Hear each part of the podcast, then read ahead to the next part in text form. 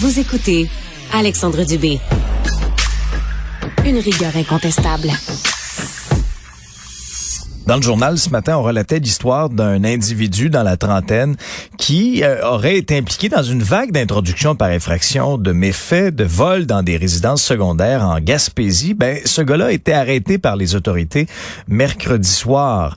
Il a d'ailleurs comparu par visioconférence hier au palais de justice de Percé pour faire face à des accusations d'introduction par effraction, euh, de vol, de méfaits également. L'individu en question s'appelle Jean-Félix Baudry, 31 ans un individu de Montréal. Et là, visiblement, en tout cas, euh, selon euh, ce qu'on peut lire, le chalet de mon prochain invité est un de ceux qui malheureusement aurait croisé la route de ce de ce malfaiteur il y a quelques jours à peine.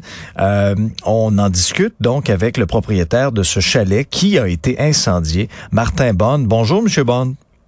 Bonjour, M. Dubé. Je, je, lisais votre récit ce matin dans le journal avec les photos à l'appui également de vos caméras de surveillance. Aïe, aïe, racontez-nous ce qui s'est passé lorsque vous êtes arrivé sur place euh, au début du mois d'août.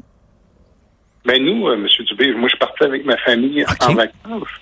Nous, c'est notre chalet de, notre camp de chasse qu'on a mhm. depuis des années. C'est un camp familial. On est quatre frères euh, qui ça. Nous, on est natifs de Murdochville en Gaspésie. Fait qu'on part en vacances avec la petite famille. On arrive là-bas. Mon garçon, le pire, c'était mon garçon le premier à arriver sur les lieux. C'est que lui, il était en moto. Il dit, ah, peut-être, je vais aller virer euh, au camp, puis je reviens. Fait qu'il part en moto. Moi, j'étais avec... Euh, parce que le camp, on l'a fait pour pas avoir accès facilement avec un véhicule, pour justement éliminer les risques de, on va dire, de vol ou de bris à notre bâtiment. Fait que mon garçon, il est parti euh, pour aller au camp. Nous, on commençait à dépacter justement le camion mhm. pour euh, préparer les bagages pour aller passer notre semaine de vacances, parce qu'on s'en allait en vacances. Et mon garçon, il est arrivé là, il est revenu tout de suite, euh, ça a pris 10 minutes, il est revenu en pleurant. Il dit, papa, papa, le camp est brûlé. Je dis, c'est impossible.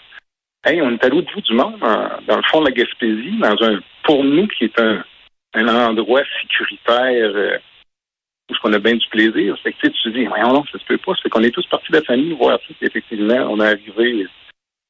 La, la boucane sortait encore des Parce que c'est. On voit un peu sur les photos, on voit évidemment, lui, le monsieur est arrivé entre le, 6 en après-midi. Il a mis le feu. Un petit peu plus tard, tu vois, il y a plusieurs heures, parce qu'en vrai, c'était un addon en plus cette année-là qu'on avait un appareil photo au camp. Bon, absolument, on met jamais d'appareil photo là. Mm-hmm. Juste que cette année, on en avait un trop, on s'est dit, ah, on va le, on va le mettre au camp pour le fun. La don du maudit. Ben oui, et décrivez-nous, décrivez-nous un petit peu ce qu'on euh, ce, qu'on voit sur la séquence de cette caméra là, là à partir du moment où l'individu là euh, arrive sur place. de ce que j'en comprends, il est à peu près donc euh, il est à peu près quoi C'est en après-midi, hein, c'est ça, en, fin d'après-midi.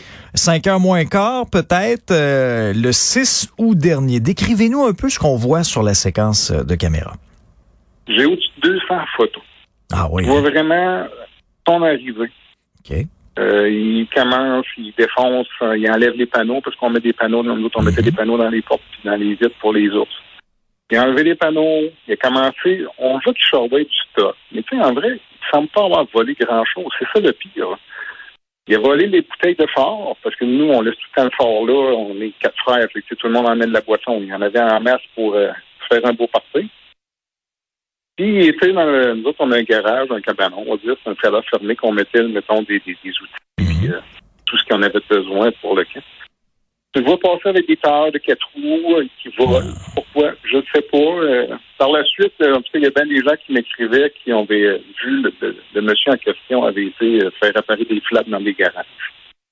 Fait que c'est peut-être pour ça, parce que les pneus faisaient, c'est le même type de véhicule un peu que le monsieur avait, que le monsieur. Il a volé les roues de quatre roues, puis après ça, tu le vois trimballer du gaz. Tu le vois mettre le gaz euh, à l'intérieur. Tu, le vois qui passe avec la canisse à gaz. On le voit l'allumer. Celle-là, je ne l'ai pas mis parce que je la trouve un peu rough, un peu la photo, là, hmm. la publication. Mm. Tu l'allumer, le regarder. Tout le restant du temps, il a passé la soirée là. Il y a plusieurs photos, tu le vois, il fait le tour du, chalet, puis il y a du camp brûlé, puis euh, il regarde ça. Qu'est-ce que ça, qu'est-ce que ça vous a fait? J'en ai encore des frissons. Ouais. Ah, c'est l'incompréhension de dire quel geste gratuit. Tu aurais pu juste voler et rester euh, le camp là. Tu n'avais pas besoin de, de brûler nos souvenirs, brûler les bons moments que j'ai à tous les ans avec mon garçon, mon frère, sa fille, aller à part de lui. On avait un livre de bord qu'on écrivait tout le temps à chaque année, qu'est-ce qu'on faisait, qu'est-ce qui s'était passé. C'était tout le temps un plaisir de, tu sais, on, on avait un, des bons moments à cet endroit-là. C'était brûlé par un... Pourquoi? Pourquoi? Ben oui, c'est la question. On peut très bien le comprendre, euh, M. Bond, qui vous habite, hein, qui vous habite, c'est l'incompréhension totale. C'est pourquoi, Oui. pourquoi ce gars-là a fait ça? Exact. Tu sais, il semblerait que le- on était les seuls à avoir été brûlés. Ah oui. Toutes les autres, c'est plus des méfaits au niveau, parce qu'il y a beaucoup de gens qui m'ont écrit. Parce que quand, quand j'ai publié sur Internet, j'ai jamais pensé que ça allait prendre cette envergure-là. C'était... Euh, parce que j'ai trouvé ça vraiment spécial, mais je trouve ça le fun pareil, parce que ça l'a aidé à localiser, on va dire, le- la personne qui s'était située. Parce qu'elle vivait dans les bois, la, la personne. Sais, elle faisait de chalet en chalet, elle se promenait de partout. Il y a plein de gens qui m'écrivaient justement, on était faits, nous autres et tout, dans le chalet.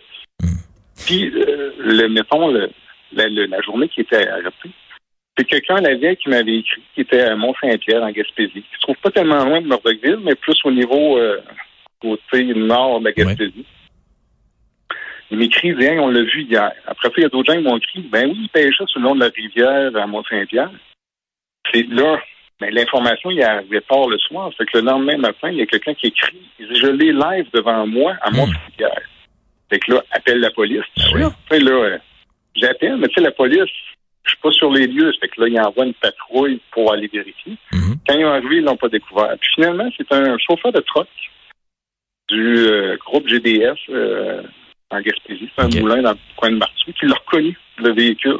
Fait que lui et tout, il était capable d'appeler la police. Puis c'est à partir de ce moment-là qu'ils ont été capables de l'arrêter. Tant mieux. Je suis vraiment content parce que je pense que sans les réseaux sociaux, il serait peut-être encore en train de circuler dans Ouais. les, Ben, dans les secteurs, en train de brûler peut-être au chalet. C'est fort moins les voler parce qu'il y en a plusieurs. Il en a volé plusieurs selon l'acte d'accusation, mais euh, il n'est pas accusé des- du crime qu'il aurait perpétré chez vous, de ce qu'on en comprend. Là. Mais ça pourrait bouger, là, selon euh, la, la, la police. Hein?